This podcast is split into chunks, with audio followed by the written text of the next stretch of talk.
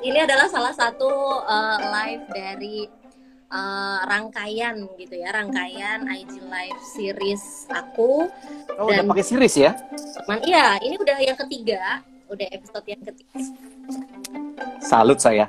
Ya, semuanya tuh tentang uh, sekolah ke luar negeri di era pandemi, kemudian juga meraih siswa, dan sekarang tuh uh, sama Pak Fir kebagian tentang gimana struggling jadi seorang P H D student tuh di luar negeri, kayak gitu-gitu sih. Karena kan uh, banyak teman-teman yang memang curious ya, uh, gimana sih P H D itu kan kayaknya nggak lagi pandemi aja udah berat gitu, apalagi pandemi itu tantangannya kayak apa, kayak gitu. Tapi sebelum ke situ pengen diceritain dulu dong dari awal gimana kok bisa sampai ke Melbourne gitu loh. Terus emang tujuan utamanya Melbourne atau enggak sebetulnya? Uh, terus soal ini ya beasiswanya, karena di poster kan udah ada tuh title-nya, Pak Fir ini adalah uh, L P D P awardee di tahun dua ribu enam belas, dan kita tahu lah kalau L P D P itu salah satu beasiswa yang paling prestisius di Indonesia.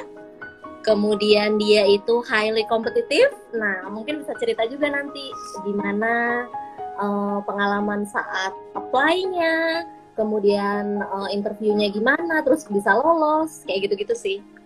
Uh, Apakah itu percobaan pertama langsung sukses, atau sebelumnya sempat apply beasiswa lain lalu gagal gitu? Kayak pengalaman aku kan enam beasiswa lah, yang sukses cuma satu, kayak gitu. Nah, Pak Fir sendiri kayak gimana? Boleh, silakan. Itu tadi aku hitung kalau dalam bentuk tanda, tanda tanda tanda tanya ada banyak, lebih dari dua tanda tanya itu. Maksudku yang mana duluan yang mukul dia, yeah. Tapi oke okay lah, uh, nanti dibantu aja nanti satu-satu sambil kita uh, ngobrol-ngobrol, karena uh, pada prinsipnya uh, aku uh, senang banget uh, ngobrol sama uh, Bu Nani. Bagi seluruh I G livers, uh, fans uh, Bu Nani, uh, Korea lovers ini, jadi uh, uh, karena hubunganku baik dengan beliau ini, makanya aku apapun dan bagaimanapun ketika dicolek, uh, yuk kita ngemeng-ngemeng di I G live kali ini, ngemengin P H D live, uh, karena uh, gue juga udah P H D lo sekarang, asik. Oke, okay, siap, langsung aku langsung uh, apa, dengan terbuka dan senang hati. Uh, jadi lebih banyak aku pengen uh, kangen-kangenan sih sebenarnya, tapi uh, uh, tidak melupakan uh, tema kita juga. Tapi anyway, kita bawa santai aja lah ya. Sebelum dilanjut, uh, aku juga mau ngasih tahu teman-teman sebelumnya. Jadi Pak Fir ini salah satu uh, teman aku yang awalnya kolega, lalu jadi terus uh, dia nih orang yang paling nyemangatin banget untuk, ya udah lo kalau mau sekolah cepetan dibikin itu proposal risetnya, terus apply, terus cari kampus, terus lo tentuin negaranya mana. Pak Fir itu termasuk temanku yang kenceng banget soal itu gitu loh, dan Uh, ya, ternyata aku bisa melewati itu setelah uh, banyak gagal, dan uh, ya diskusi sama Pak Fir juga salah satunya terkait gimana caranya menghubungi supervisor dan lain-lain, kayak gitu sih. Kalau aku boleh koreksi sih, bukan banyak gagal, tapi uh, banyak rintangan, karena uh, kegagalan itu adalah ketidakmampuan mengatasi rintangan dan kesalahan. Karena dalam proses mencapai sesuatu, aku percaya itu banyak rintangan dan kesalahan. Kita berbuat kesalahan. Yang konyol adalah orang takut melakukan perbuatan kesalahan. Padahal salah itu biasa, malah harus. harus Tapi betul. kalau kalau kalau salah itu nggak diperbaiki, that's you are uh, uh, uh, uh, total failure gitu. Jadi lu nggak bisa uh, uh, bilang gagal kalau lu belum memperbaiki kesalahan. Dan hal salah itu harus biasa aja gitu. Nggak ada nggak ada orang yang nggak salah, justru yang yang sukses justru harus salah itu. Jadi jadi jadi ngomongin itu, tapi nanti kita ngomongin soal itu lebih jauh lah konteksnya. uh, saya uh, sangat apresiasi dengan pencapaian uh, Holeha Nani yang sekarang sudah sama-sama kita dalam uh, uh, dunia P H D live ini. Iya, pertanyaan yang pertama dulu tadi. Oke. Okay. Victoria Melbourne University. Okay. Baiklah. Um, uh, kenapa mau ke luar negeri? Kenapa mau sekolah ke luar negeri? Uh, kalau boleh aku garis bawahi itu karena uh, itu sudah menjadi mimpiku dari uh, semenjak kuliah S satu di Depok di Indonesia dulu. Dan Uh, itu menjadi motivasi karena sebenarnya personal. Alasannya bukan karena seperti banyak orang mungkin cita-cita atau uh, mimpi-mimpi hanya gaya-gayaan atau apapun itu, tapi karena lebih ke uh, uh, menyenangkan orang tua sebenarnya. Itu aja sebenarnya. Jadi orang tua dulu uh, agak uh, tanda kutip konservatif, uh, menyemangati yang uh, ter ter termasuk uh, uh, put pressure, proses menyemangatnya itu, yaitu mengatakan uh, orang tua lu aja bisa sekolah dua gelar S satu, masa dari kampung bisa ke Jakarta, uh, terus anaknya uh, di Jakarta doang. Wah, itu itu bukan menyemangati yang membuat beban, tapi akhirnya lama kelamaan ketika itu terus menerus menerus ditanamkan. Uh, ya anaknya ke luar negeri dong. Akhirnya aku, saya terpacu ke luar negeri dan jadilah uh, sampai kesampaian ke sini, dan bukan hanya sekali tapi dua kali. Uh, dulu tahun dua ribu sepuluh di Belanda. Nah, uh, apa? Uh, tunggu kita sapa dulu, sorry. A A, -a ada A, -a. Suseno Anom, beliau ini adalah ketua uh, L P D P Mata Garuda, adalah uh, sebuah organisasi alumni dari L P D P yang uh, penempatannya di Yogyakarta. Beliau adalah orang uh, hebat dan sangat respectful yang baru-baru ini memimpin pertemuan besar para alumni se-Indonesia, uh, dihadiri juga oleh uh, perwakilan dari L P D P tentunya. Uh, sehat selalu uh, Mas uh, Seno. Nah, um, kembali lagi uh, bahwa mimpi itu sudah dari kuliah sebenarnya. Jadi ulah uh, dari S satu, ya betul.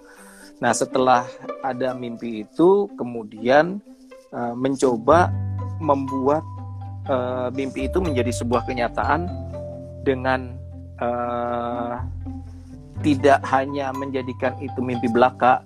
Caranya uh, saya mencoba nggak nggak membuat sebuah strategi-strategi yang muluk-muluk, tapi uh, waktu itu karena lingkar otak saya yang kecil dan sangat terbatas jadi jadi yang saya bisa, yang saya tahu adalah saya mau keluar negeri. Uh, kemana aja keluar negeri waktu itu. Cuma memang yang paling top of mind di otak itu, saya bermimpi sekali ke Inggris waktu itu. Hmm. Gitu. Karena uh, buat saya Inggris, Eli, Ratu Elizabeth, London, dan segala uh, eksotisme Eropa yang ada di sana itu menjadi sebuah uh, keindahan tersendiri dalam dalam mimpi itu gitu. Tapi uh, ke luar negeri menjadi mimpi yang uh, besar di, di masa kuliah S satu di Depok. Uh, kemudian saya saya buat strategi yang uh, tidak terstruktur, hanya uh, berdasarkan uh, riset-riset belaka aja, riset-riset uh, ringan maksud saya. Nah, setelah riset ringan itu uh, saya temukan bahwa uh, ada tiga profesi yang bisa menjadi batu loncatan tanda kutip uh, untuk mendukung pencapaian mimpi saya sekolah ke luar negeri. Nah, tiga profesi yang paling utama itu uh, satu jurnalis, dua dosen, ketiga P N S. Yang ketiga saya langsung coret karena saya tidak pernah bermimpi menjadi P N S, maaf maaf kata waktu itu. Sekarang mungkin lain ceritanya. Iya dong, waktu itu karena uh, uh, buat saya yang sudah terbiasa dengan kebebasan pikiran, kebebasan bertindak, uh, menjadi P N S dalam sebuah lingkup uh, sangat amat birokratik itu uh, akan menjadi sebuah tantangan tersendiri. Nah, kemudian menjadi dosen waktu itu sudah sempat terpikir, tapi tidak terlalu berhasrat, tidak terlalu berhasrat karena uh, saya bukan orang pintar yang saya pikir menjadi dosen harus menjadi pintar. Uh, ternyata walaupun pada gilirannya di akhir-akhir saya dan Bu Nani satu korps dalam sebuah dunia dosen. Gitu. Nah, uh, tapi pada saat itu tidak terlalu berhasrat. Nah, yang terakhir uh, jurnalis. Akhirnya saya memutuskan ke sana. Kenapa? Setelah saya riset-riset dari jurn- tiga, tiga jenis profesi itu, jurnalis, dosen, dan P N S, di tiga jenis profesi inilah yang ternyata memberikan peluang di atas lima puluh persen untuk mereka-mereka anak bangsa yang mau mendapatkan sekolah gratis ke luar negeri. Kemanapun dan apapun sekolahnya, menjadi jurnalis, menjadi dosen dan menjadi P N S, banyak tersedia uh, uh, beasiswa sejak tahun sembilan puluhan. Can you imagine? Jadi tahun sembilan puluhan itu sudah terbuka peluang, tapi belum semua orang tercelikan matanya mengetahui itu. Saya sudah bisa melihat itu. Kenapa? Karena saya banyak diskusi dengan uh, dosen-dosen di uh, Depok dulu yang uh, punya pengalaman uh, sedikit banyak uh, tentang hal itu. Selain dari uh, baca-baca ya, uh, hmm. apa uh, cerita-cerita orang, terutama blog. Nah, uh, sem- akhir-akhir kesini peluang itu semakin terbuka lebar, khususnya bagi yang profesi dosen. Hmm. Kalau tahun sembilan puluhan banyakkan uh, jurnalis uh, dan P N S, kesini semakin banyak dosen. Termasuk satu diantaranya adalah L P D P. Nah, pada saat L P D P memberikan kesempatan khusus bagi dosen uh, untuk uh, disekolahkan ke luar negeri, pada saat itulah L P D P membuka program L P D P Budi L N, Beasiswa hmm. Unggulan Dosen Indonesia Luar Negeri tahun dua ribu enam belas. Dan pada saat pertama itulah saya masuk mendaftar dan alhamdulillah, puji Tuhan, haleluya, saya diterima. Jadi percobaan pertama nih, langsung lolos. Percobaan pertama. Apaan sih, kita lagi nyanyi ini? Maksudku, berarti di balik percobaan pertama yang langsung sukses itu, persiapannya persiapannya nih yang menarik untuk di sharing. Nah, gitu. Nah itu dia. Ter, karena uh, sudah disinggung tentang persiapan, maka tadi uh, karena uh, sudah tahu gambarnya ke sana. Uh, itu t- saya dapatnya tahun dua ribu enam belas. Saya kuliah di Depok itu lulus tahun dua ribu empat. Jadi per- perjalanannya panjang. Nah, saya men- menuju ke sana itu tentu dengan banyak persiapan. Yang saya sasar waktu itu adalah profesi jurnalis dulu. Dan ternyata benar. Dengan mengambil uh, uh, pekerjaan sebagai jurnalis, terbuka peluang untuk menginjakan kaki ke luar negeri. Dan akhirnya saya mendapatkan beasiswa dari StuNed atau pemerintah Belanda tahun dua ribu sepuluh. Uh, bukan dalam bentuk S dua, tapi dalam bentuk uh, uh, scholarship uh, short course ke Belanda. Uh, sebagai uh, video jurnalis yang mempelajari tentang broadcast journalism.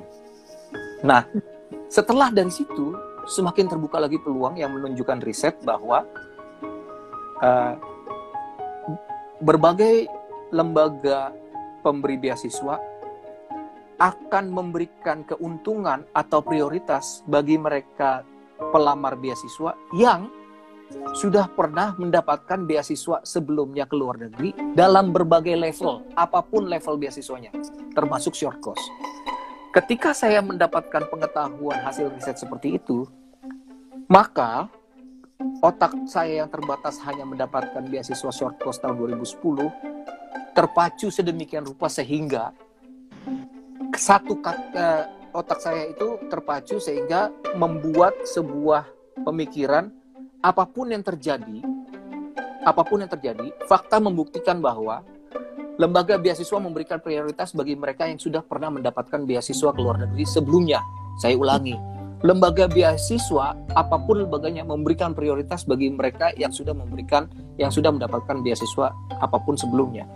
Maka saya uh, men-set otak saya bahwa berarti peluang saya sudah uh, besar bahkan saya ma- ma- ma- ma- ma- konkretkannya itu mengatakan dalam hati, kaki saya sudah satu kaki mendapatkan beasiswa itu secara tidak langsung, karena saya sudah punya pengalaman dapat beasiswa sebelumnya, gitu.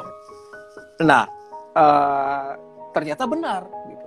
Ketika saya sudah uh, set pengalaman seperti itu, uh, tinggal bagaimana persiapan untuk uh, apa uh, menempuh proses uh, aplikasi beasiswa selanjutnya, yang salah satu faktor utama lain yang harus dipenuhi adalah bahasa Inggris.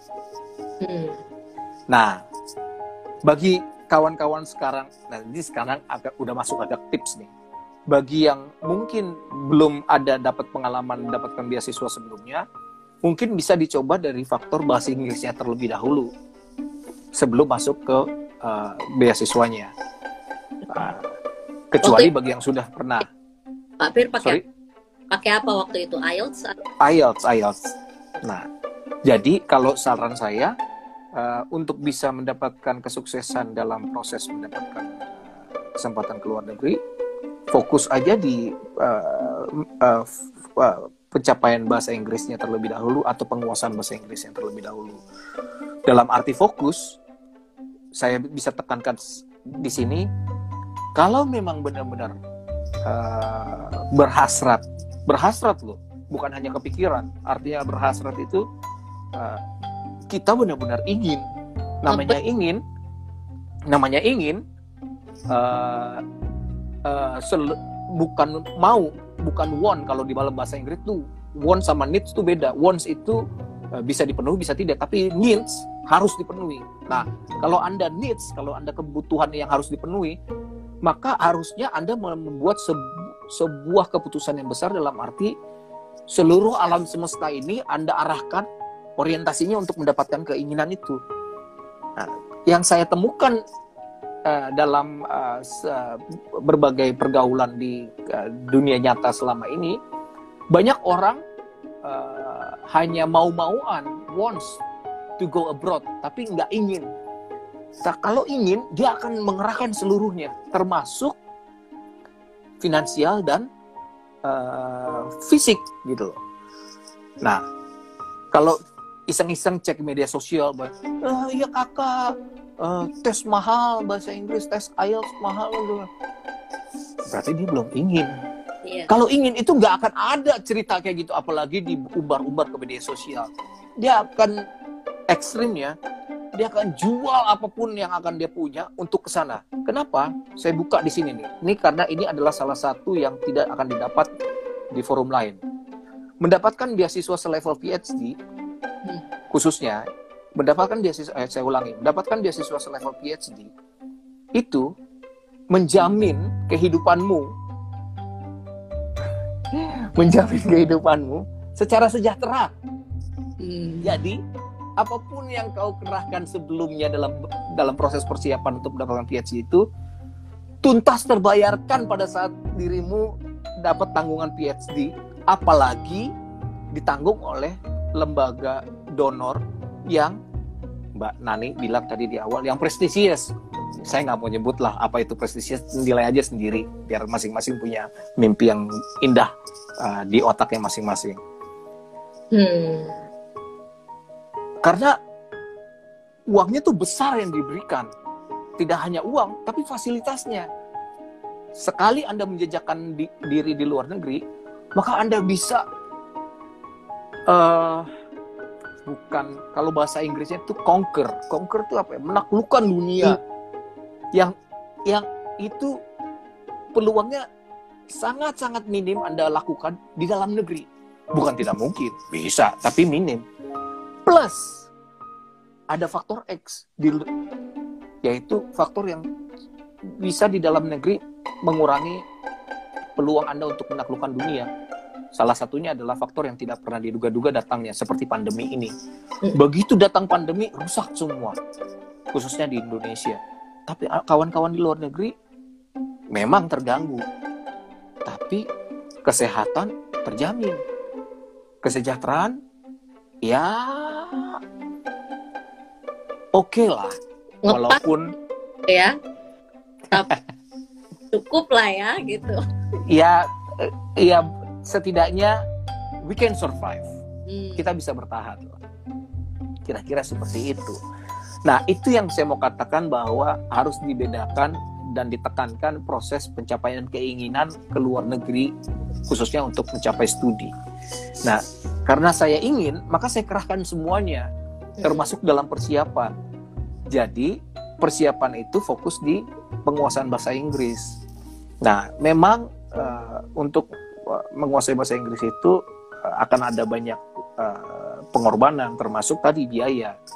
Jadi ya sekarang kalau sudah ada keinginan seperti itu, mulai deh dihitung-hitung dan dicari uh, berbagai alternatif cara untuk mendapatkan uh, dukungan secara finansial untuk khusus untuk masalah uh, penguasaan bahasa Inggris itu. Karena harus belajar mandiri atau harus belajar tambahan dalam arti uh, kursus, atau harus latihan dalam arti membeli-membeli bahan-bahan dan sebagainya. Bahkan untuk latihan secara mandiri, internet dan sebagainya yang membutuhkan biaya itu juga harus dihitung. Jadi nggak hanya tesnya aja. Betul. Tapi itu akan terbayarkan semuanya. Life will be beautiful gitu loh. Begitu Anda udah dapat itu. So much beautiful. Lihat, aku sangat bisa melihat senyum indah dan sumringah dari wajah Mbak Nani ini ketika sudah menjadi P H D student ketimbang dulu dalam masa perjuangan.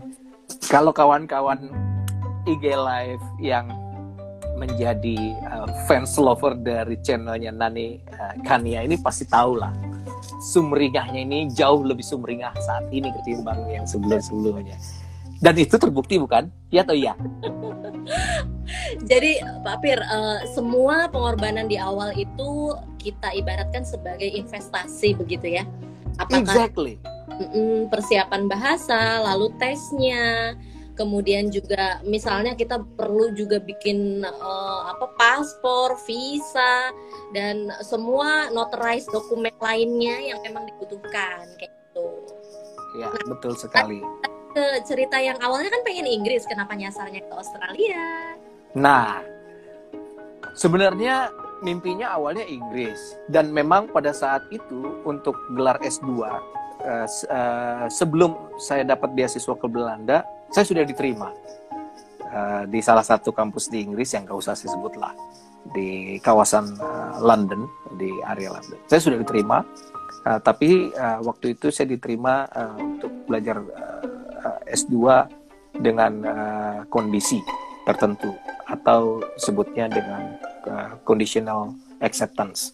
Mm. Jadi, nah kondisinya adalah waktu itu harus membayar, bukan bahasa Inggris, tapi harus membayar.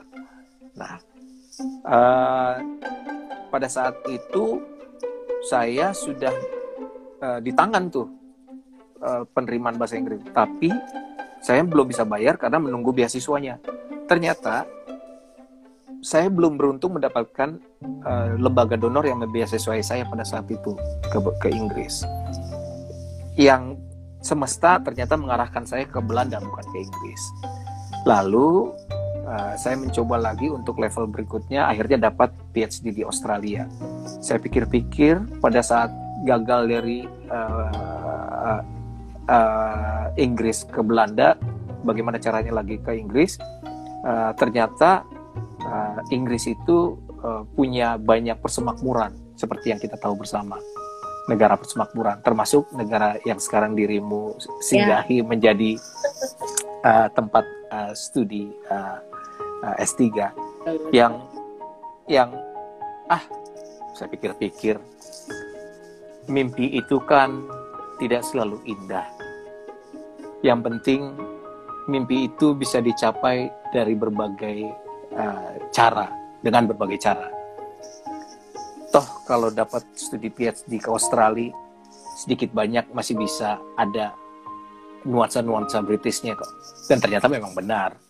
Uh, uh, mulai dari arsitektur, uh, nama jalan, kurikulum, aksennya pun masih British. Dan uh, saya masih dapat itu. plus satu yang yang uh, di uh, apa di dijadikan pemakluman bahwa ada sedikit banyak persamaan antara Australia dengan Inggris adalah uh, mendapatkan beasiswa di Australia lebih menarik karena lebih dekat secara jarak ketimbang ke Inggris. Setelah dipertimbangkan, kalau saya memaksakan diri terus untuk berjuang mendapatkan ke Inggris, lebih jauh. Dan uh, itu berdampak pada uh, proses uh, apa pengambilan data. Karena uh, riset saya itu uh, riset tentang pariwisata uh, yang lokasinya ada bukan di daerah pusat perkotaan di, di negara kita, di Indonesia, tapi di daerah lumayan agak jauh kalau nggak mau dibilang terpencil di Indonesia Timur, tepatnya di Wakatobi.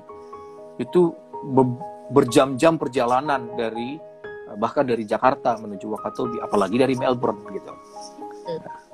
Nah, saya mensyukuri itu akhirnya bisa uh, uh, menjadi uh, sebuah pilihan yang akomodatif untuk uh, menunjang uh, studi saya gitu. Jadi saya tidak saya tidak bisa membayangkan kalau harus dari Inggris ke Indonesia, pengambilan data ke Wakatobi lagi, wah, ya itulah akhirnya semesta mendukung pencapaian itu, memberikan alternatif ke Australia yang ternyata secara uh, uh, uh, nuansa uh, sedikit banyak samalah dengan uh, kehidupan di Inggris secara nuansa.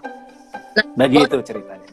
Kalau cerita tentang kampusnya sendiri gimana? Kampus di uh, apakah? Sorry, sorry, sorry. Uh, diulangin, putus-putus.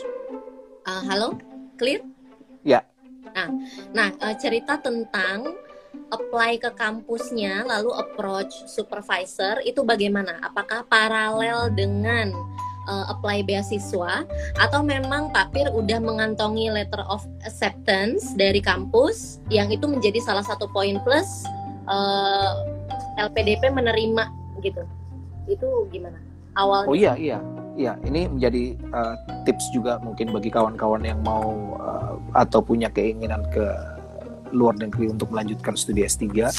Khusus untuk S tiga itu kebanyakan lembaga donor mensyaratkan atau mewajibkan untuk uh, memberikan bukti penerimaan lebih dulu dari kampus uh, tujuannya. Uh, atau paling tidak mendapatkan bukti penerimaan dari calon pembimbing uh, S tiga-nya. Uh, biasa disebut dengan letter of acceptance atau letter of offer. Uh, itu sama, seruang dan sebangun. Uh, nah, se- selaras dengan itu menjadi tipsnya adalah uh, kalau mau mendapatkan beasiswa, jadi uh, dikedepankan bagaimana caranya mendapatkan acceptance letter itu terlebih dahulu. Nah, proses mendapatkan uh, surat penerimaan dari uh, kampus tujuan itu uh, sedikit banyak, kalau boleh saya kasih tips, itu lebih pada uh, uh, bertitik berat di uh, orientasinya di uh, dosen pembimbing atau supervisor.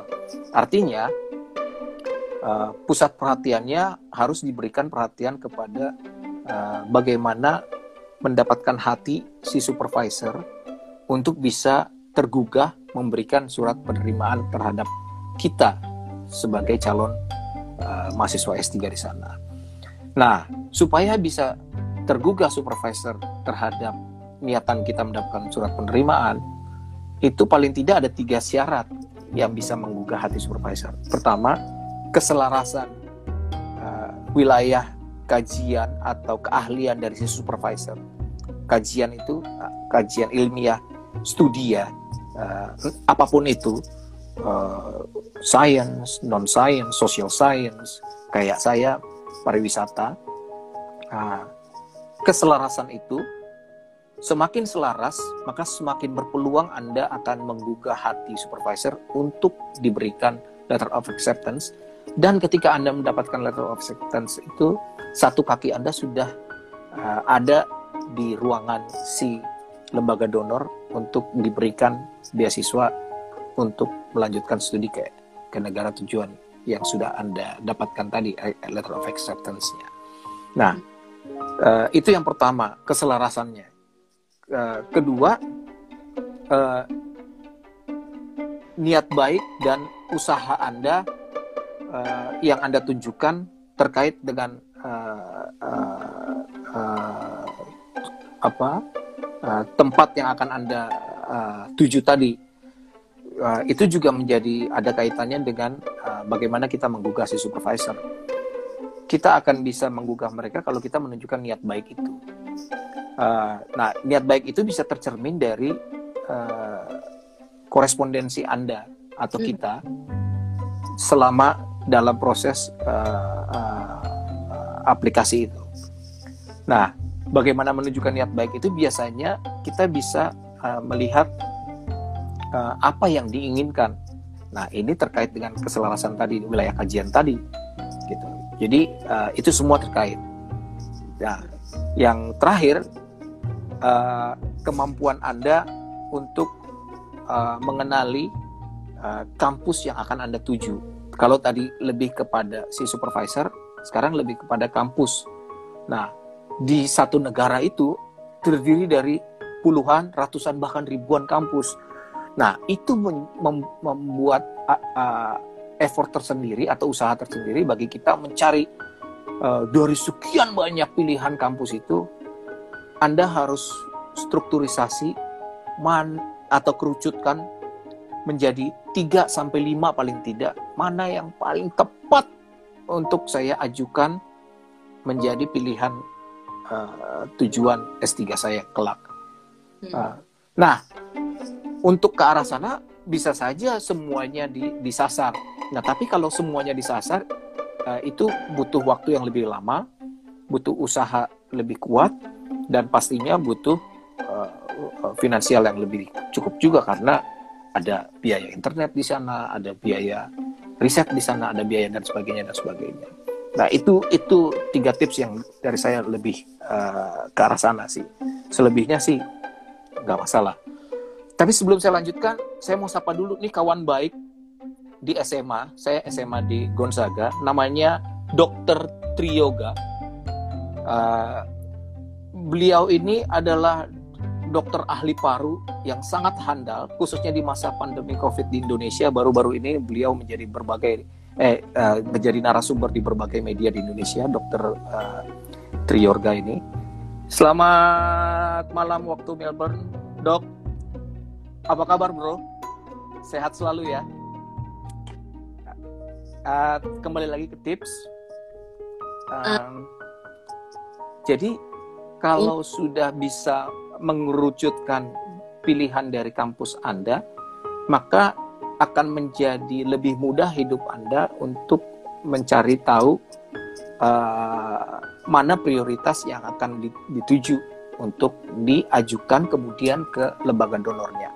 Artinya, dengan kata lain, uh, proses pengajuan beasiswa itu memprioritaskan uh, bagi mereka yang sudah mendapatkan uh, uh, letter of acceptance terlebih dahulu, seperti yang tadi di awal, ketimbang yang belum sama sekali. Oke. Okay. Saat memilih kampus, uh, ranking kampus itu jadi salah satu pertimbangan kah? Oh iya.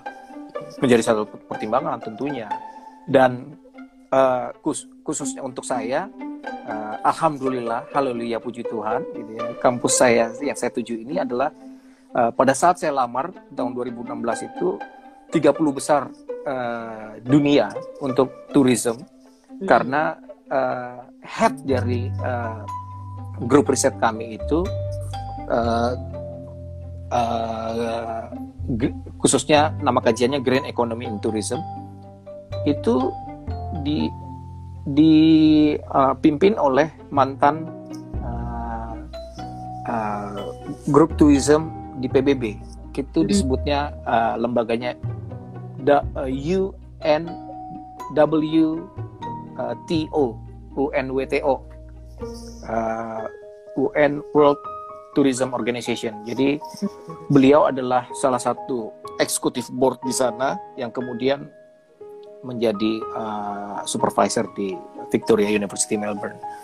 Dan itu menjadi, saya yakin, keuntungan dan pertimbangan prioritas uh, lembaga donor memberikan beasiswa kepada saya. Sehingga seperti yang dirimu bilang tadi, kok sekali percobaan lamar L P D P langsung diterima? Ya karena itu, selain kita sudah mendapatkan dukungan dari supervisor dalam bentuk letter of acceptance, kedua, uh, kampusnya tiga puluh besar dunia, ketiga, Uh, kotanya juga kota pendidikan Melbourne. Uh, kalau mungkin dirimu atau kawan-kawan yang lain riset, itu salah satu sebutan yang melekat pada Melbourne adalah uh, uh, education state. Jadi saking terkenalnya uh, uh, negara bagian ini, kampus-kampus top ada di dalamnya gitu. Termasuk dia tanya uh, University of Melbourne. Seperti itu kira-kira. Kita tuh tinggal dua puluh menit lagi, nggak bisa berbicara panjang, tapi justru poinnya belum tersampaikan nih soal struggling menjadi mahasiswa P H D. Tadi kan di awal disampaikan bahwa itu ya tidak mudah, apalagi sekarang di masa pandemi. Nah, kalau cerita pengalaman Pak Fir sendiri, itu bagaimana e, perjuangannya untuk ya masa bimbingan, kemudian mana menuliskan apa disertasi gitu, progres setiap uh, berapa periode sekali gitu ketemu supervisornya. Lalu ketika pandemi menghantam itu bagaimana uh, prosesnya bisa? Uh, ini menarik ya. Uh, aku bikin singkat aja karena aku juga pengen ngobrol juga, pengen tahu juga dari uh, Mbak Nani soal bagaimana strugglingnya di masa pandemi bisa uh, berani bisa berani untuk memutuskan melanjutkan studi, karena uh, harus diakui masa pandemi itu membuat tanda kutip ketakutan tersendiri untuk orang ke luar negeri. Tapi Nani punya keberanian yang sangat besar untuk keluar dari Indonesia di tengah berbagai macam tantangan itu. Tapi kembali lagi bahwa strugglingnya itu adalah uh, Uh, banyak sekali tantangan. Nah, yang saya mau katakan adalah sebenarnya P H D itu adalah sebuah tingkatan pendidikan yang sama dengan tingkatan pendidikan lainnya. Yang menjadi tidak sama adalah banyak stigma-stigma atau penilaian-penilaian tertentu yang mengatakan P H D itu seram dan menakutkan. Bahkan ada fakta membuktikan banyak orang yang uh, lulusnya lama, termasuk saya.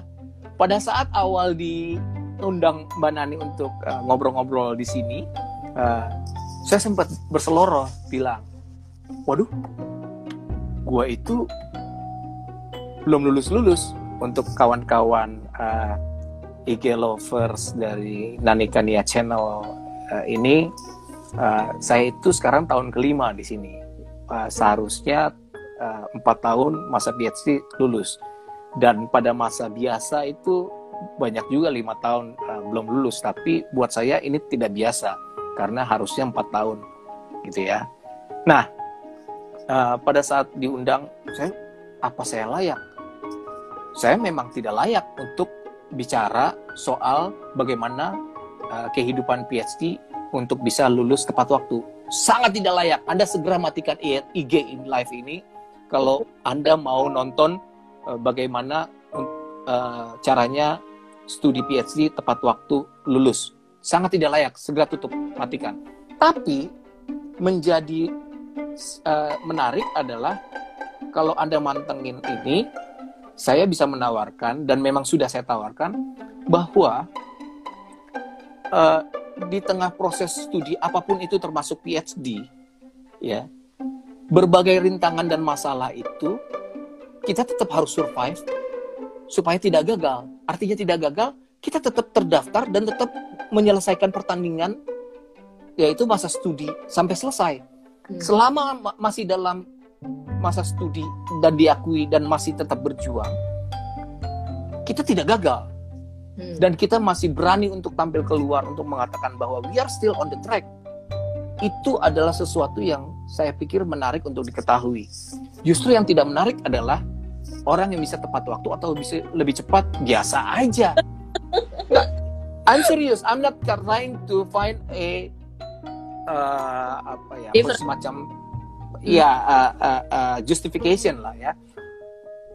Tapi menjadi menjadi menarik adalah ketika Anda mengetahui bahwa Anda masih berada dalam track masa studi, meskipun itu sudah melampaui masa studi yang uh, ada, tapi Anda masih berani untuk uh, mengakui diri Anda masih ada di dalam masa studi itu dan masih berjalan ke sana, uh, itu yang harus diketahui. Nah, bagaimana caranya? Karena saya terus uh, menjalin hubungan baik dengan supervisor. Nah, dalam konteks P H D Life, satu kata kuncinya adalah jaga hubungan baik dengan supervisor atau pembimbing. Hubungan baik ini memang secara Uh, konsep terdengar klise atau klasik atau biasa saja. Tapi when it comes to the time to a relationship, a good one relationship with your supervisor, then uh, pada saatnya Anda harus menjalin hubungan baik dengan supervisor, jadikanlah dia teman baik. Artinya teman baik, ya soal masalah kurang-kurang, ya harus ada pemakluman. Kalau dulu di Indonesia banyak kita mendengar atau bahkan sekarang di media sosial mahasiswa S satu, wah dosennya killer, wah gini, wah gitu, banyak ini, banyak itu. Berarti dia belum menjadikan dosennya sebagai teman baik.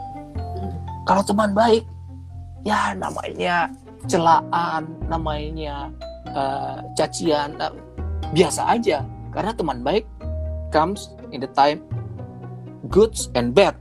Jadi biasa aja, termasuk seperti ini. Nah, karena dia sudah teman baik, dia akan mendukung. Hasilnya adalah, karena dosen saya adalah teman baik, dia mendukung saya untuk memberikan beasiswa tambahan. Meskipun saya uh, di luar masa studi, tapi di- dikasih beasiswa tambahan.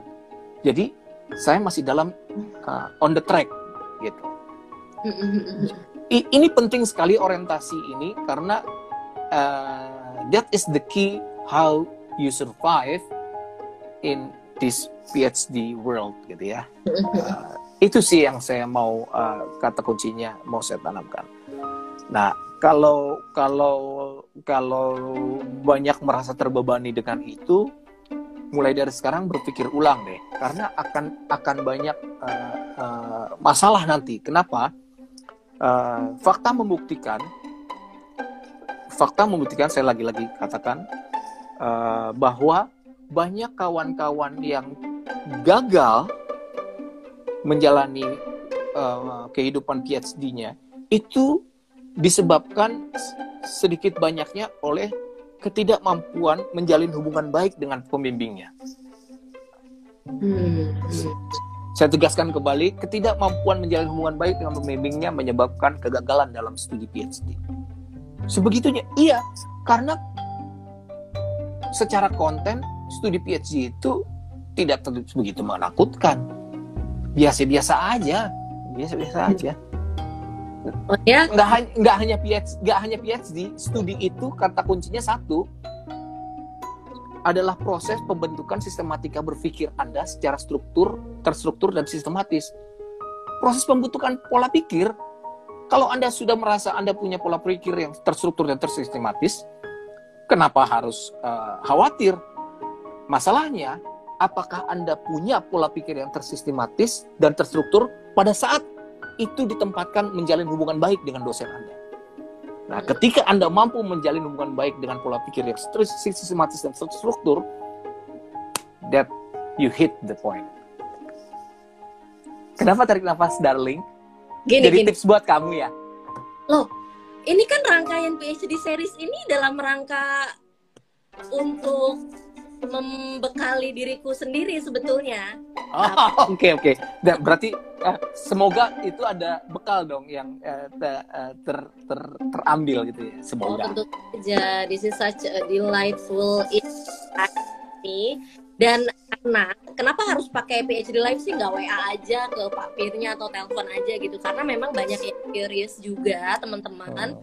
Itu pengen di-updatein uh, kayak gitu. Gimana sih prosesnya? Kemudian uh, kesulitannya apa aja? Kayak gitu terus. Pokoknya pengen diceritain deh kayak gitu. Forum kayak gitu jadi enak gitu, tinggal nanti bisa disimak juga sambil lalu. Terus di...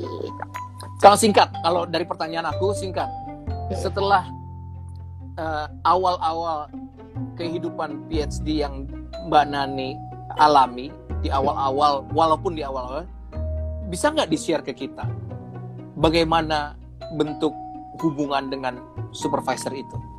Oke, okay, jadi uh, aku itu ngambil yang full research mode, jadi nggak ada course sekali. Oke, okay.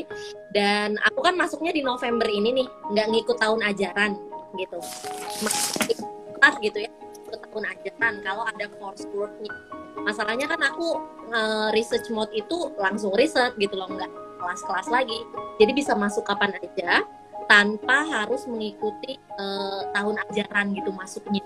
Nah, namun untuk bisa sukses di uh, apa namanya langsung bimbingan kayak gitu, kita harus dibekali juga sama uh, research method tentu saja.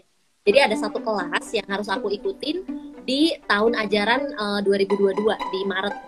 Nah, sebelum ke situ aku justru riset duluan kayak gitu, uh, bimbingan duluan. Tadi itu adalah hari pertama aku bimbingan dengan supervisor, dan ternyata bukan cuma aku. Gimana rasanya? Mm-mm. Ada lima student lain yang juga presentasi proposal gitu. Uh, terus aku lihat ternyata mereka pun baru awal gitu loh. Padahal itu bukan pertemuan pertama gitu. Terus aku menduga ini pasti alot banget nih antara judulnya, konsepnya, terus latar belakang gitu kan, problem statement, research question, itunya tuh harus matang dulu gitu. Nah, e, tadi sih saat aku presentasi, karena memang sebelumnya aku udah nyiapin ini, dan ini adalah riset lanjutan aku di e, tahun dua ribu dua puluh satu gitu ya, di awal-awal dua ribu satu aku udah riset ini internal untuk e, apa institusi, kemudian aku pengen bikin lebih dalam lagi gitu, lebih holistik lagi, aku lanjutin kayak gitu, makanya aku nyiapin kayak gitu. Dan saat aku presentasikan, si dua orang uh, supervisor dan co-supervisor aku tuh, dia tampak tertarik dengan topik aku, kemudian dia bilang e, sebagai permulaan ini katanya bagus, katanya gitu. Itu tuh udah bikin lumayan lah, lumayan bisa nangis gitu, karena pencarian ini tuh kayak lutut tuh nggak di tempatnya gitu loh, nervous bakal kayak apa, karena ini aku belum dibekali apapun sama kampusnya, tiba-tiba langsung ngadep supervisor dan bimbingan gitu kan. Dan proses bimbingannya ya kita presentasi pakai PowerPoint kayak gitu, jadi ya aku presentasi aja dulu gitu. Terus eh, tadi tuh kan ceritanya si co-supervisor aku nggak bisa datang, jadi yang datang tuh eh, dokter yang lain gitu kan. Nah, karena ternyata risetnya dia ini relevan sama risetku, uh, ada kesinambungan kayak gitu, dia malah minta untuk uh, mensupervise aku gitu. Jadi dia minta untuk jadi supervisor aku. Dari situ aku udah napas lagi tuh, udah dua. Terus uh, untuk bimbingan selanjutnya sih nanti katanya akan masing-masing. Dan sebulan bimbingan tuh uh, dua kali. Terus kemarin juga aku bahkan belum mulai bimbingan gitu ya, udah ada rangkaian kolokium yang harus aku ikuti gitu selama tiga hari berturut-turut. Itu aku langsung kaget gitu loh, baru nyampe dari K L gitu kan, baru nyampe ke Pineng, belum tahu situasi, tiba-tiba dihajar sama nih ada kolokium ya tiga hari berturut-turut, satu hari tuh ada banyak banget sesi, hari kedua juga sama, hari ketiga plus ada keynote speakernya. Karena langsung di closing uh, apa seremoninya kayak gitu kan. Terus aku langsung, hah ini ya ampun harus kecap banyak banget dan cepet banget, nggak nggak nggak bisa lama-lama gitu. Ya udah akhirnya menjelang live kita ini pun aku tuh nggak ada persiapan yang gimana-gimana, karena fokus di tadi presentasi untuk yang tadi aja. Dan tadi tuh kan dijadwalin bimbingan tuh jam tiga sampai jam lima sore. Ternyata yang terjadi itu lebih dari tiga jam bimbingannya. Dan materi yang aku dapetin tuh banyak banget, kompak banget. Terus aku ya, ah serius kayak gini ya gitu. Apa nanti akan seterusnya begini gitu kan. Dan uh, selama jeda dua minggu gak ketemu supervisor, itu kan kerjaan kita jadinya banyak banget kan. Harus uh, menyelesaikan apa yang dia minta tadi gitu, karena harus baca minimal tiga puluh artikel lagi untuk uh, memperkaya konsep kayak gitu-gitu. Belum lagi kalau misalkan mau naik ke step berikutnya untuk uh, apa namanya uh, metodenya misalnya. Belum lagi ngumpulin data, belum lagi ngolah nanti. Wah, bener sih, ini perjalanan yang sangat panjang sih. Tapi panjang dia, anunya. Iya, diharapkan tiga tahun lulus masa. Tadi supervisor wow. bilang, iya, supervisornya udah bilang uh, tiga tahun aja ya, dia bilang gitu. Hah? Ya udahlah ya. Iyain aja dulu. Oke, okay, Prof gitu. Ya udah tiga tahun deh gitu. Tapi nggak tahu deh. Pokoknya tadi tuh gitu. Tapi lucky you lah. Uh, aku pikir tiga tahun itu sangat reasonable manakala mengingat uh, uh, masa pandemi ini sudah relatif uh, melanda ya. Uh, jadi uh, bisa bisa lebih Uh, leluasa dalam mengatur dan uh, merestrukturisasi uh, persiapan uh, untuk mencapai uh, selesainya tesis uh, PhD itu. Nah, tapi ketika ada faktor X yang datang tiba-tiba menghantam seluruh timeline uh, research uh, kita, nah itu yang harus diantisipasi. Oh, iya. Nah, aku, aku termasuk satu. Dan mungkin juga kawan-kawan yang lain uh, sempat mengalami bagaimana uh, pandemi itu meluluhlantakkan seluruh timeline, terutama terutama uh, uh, pada saat penutupan border. Kenapa? Uh, berbeda dengan Indonesia, di, dinamakan lockdown itu di Australia itu totally lockdown. Jadi kita tuh nggak bisa keluar dari kamar, eh, dari rumah kecuali alasan tertentu yang esensial. Artinya semua data itu hanya bisa diakses internet. Tapi kan nggak semuanya bisa internet. Yang hard copy itu masih ada di kantor, masih ada di office, masih ada di uh, kampus. Itu sulit sekali gitu. Nah, itu yang sampai nangis darah. Nah, hal-hal seperti itu yang harus uh, disyukuri manakala sekarang-sekarang ini sudah agak melandai. Iya, gitu. Betul. Semoga aja lah ya. Termasuk teman-teman juga bertanya, e, kan masih pandemi, kok berangkat gitu? Kenapa nggak online aja dari Indonesia? Kayak gitu-gitu pertanyaan seperti itu tuh banyak dilontarkan sama teman-teman. E, jawabannya ya cuma satu sih sebetulnya, karena ini beasiswa dari pemerintah sini gitu. E, dan secara logika mereka juga nggak mungkin ngeluarin living allowance-nya kalau nggak di-spend di negaranya dia kayak gitu, ya kan?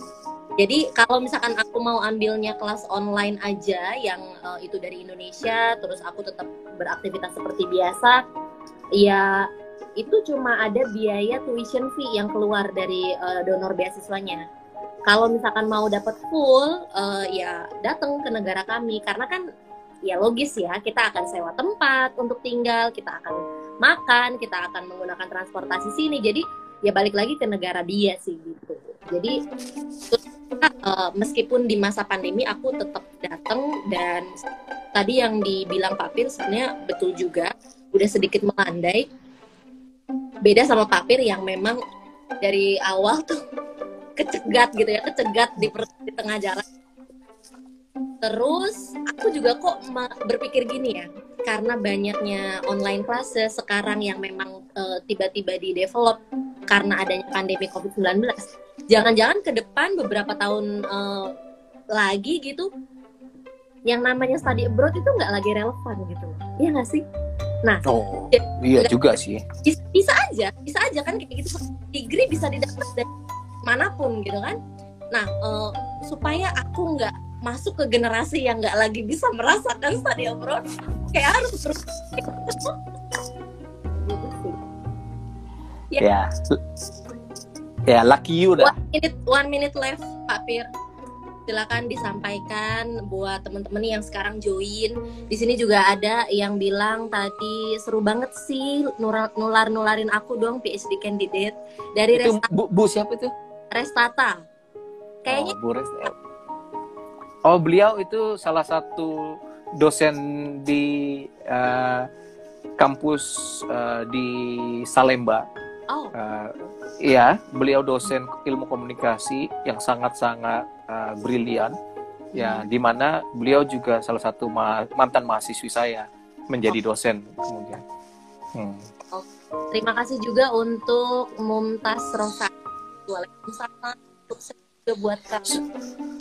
Semoga sukses untuk pencapaian P H D-nya Bu uh, Resta. Rest, Restri atau Resta ya? Resta. Itu namanya. Resta ya. Boleh closing statement? Ini udah habis sebenarnya waktunya. Apa apa ya? Apa closing statement ya? Saya, aku Sip. hanya uh, recap aja bahwa uh, if you wanna have a dream, go ahead with your dream, but you need to give all of your heart. Hmm. I repeat, all of your heart. Kalau udah dari hati, maka semua bentuk pengorbanan itu menjadi tidak ada masalah. Kalau dari hati. Tapi kalau masih ada bertinggan pun, wow, ya, ya, berarti masih belum dari hati. Uh, kalau memang benar-benar mau uh, menjadi uh, seorang P H D, ya, give it your best uh, from your heart, gitu ya, dari hati Anda. Dan pada saat menjadi P H D itu yang harus dicamkan uh, perjuangannya uh, harus ditekankan. Jalinlah hubungan baik semaksimal mungkin dengan supervisor, karena kunci dan orientasi menjalin hubungan baik dengan supervisor akan berbuah manis kelak. Itu yang saya bisa katakan sih. Dan sekali lagi terima kasih untuk Mbak Nani yang sudah sangat amat uh, baik untuk memberikan undangan dan kesempatan ngobrol ini. Dan I wish you very good luck with your struggling. Aku loh yang makasih banget Pak Fir udah berkenan untuk sharing sama teman-teman semua. Ini sebetulnya dalam rangka aku berbagi gemetar aja sih, supaya ternyata bisa ya gitu. Dan semakin banyak mendengarkan pengalaman dari yang sudah pernah atau lebih duluan ngejalanin itu kan sedikit apa ya, memberikan amunisi gitu. Nah uh, itu juga yang yang aku pahami sih. Jadi aku harus mengelilingi diriku dengan tadi juga Pak Fir udah sampaikan ya, kita harus bikin semesta kita itu uh, menuju ke sana. Ya maka uh, ini juga salah satu upaya untuk uh, bisa konsisten, kemudian disiplin, karena ini pekerjaan yang apa ya, teramat suntuk gitu ya, bukan bukan yang menyenangkan gimana gitu, enggak, tapi kita akan balik lagi ke situ. Kita akan um, mungkin bosan dengan apa sih sebetulnya gue nulis apaan sih kayak gitu-gitu.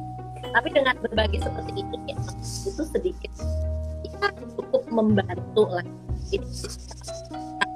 Uh, aku juga me- membentengi diri, membangun semesta untuk uh, apa ya, mengelilingi atau surrounded myself Uh, and resources and anything to uh, the P H D life like that. Thank you so so much. Thank you. Terakhir saya hai Bu Doktor Enda. Hai oh, juga Bu yeah. Doktor Enda. Hai. Hai Bu Enda. Okay. Terima kasih. Sukses selalu ya. Pak Fir juga sukses dan sehat selalu. Bye bye. Okay. Bye bye. Thank you semuanya buat yang Uh, nanti buat yang tadi sempat ketinggalan atau nggak uh, sempat join dari awal atau belum sempat baru sempatnya entar gitu ya, silakan uh, aku akan save uh, aku akan save live ini karena memang kenapa mulainya Jakarta time itu jam enam ya Pak Fir, dan saya available-nya jam segitu, jadi silakan diakses kapan aja. Semoga ada manfaatnya dan sehat selalu buat teman-teman semua. Uh, sampai ketemu lagi di P H D Talk berikutnya. Dadah!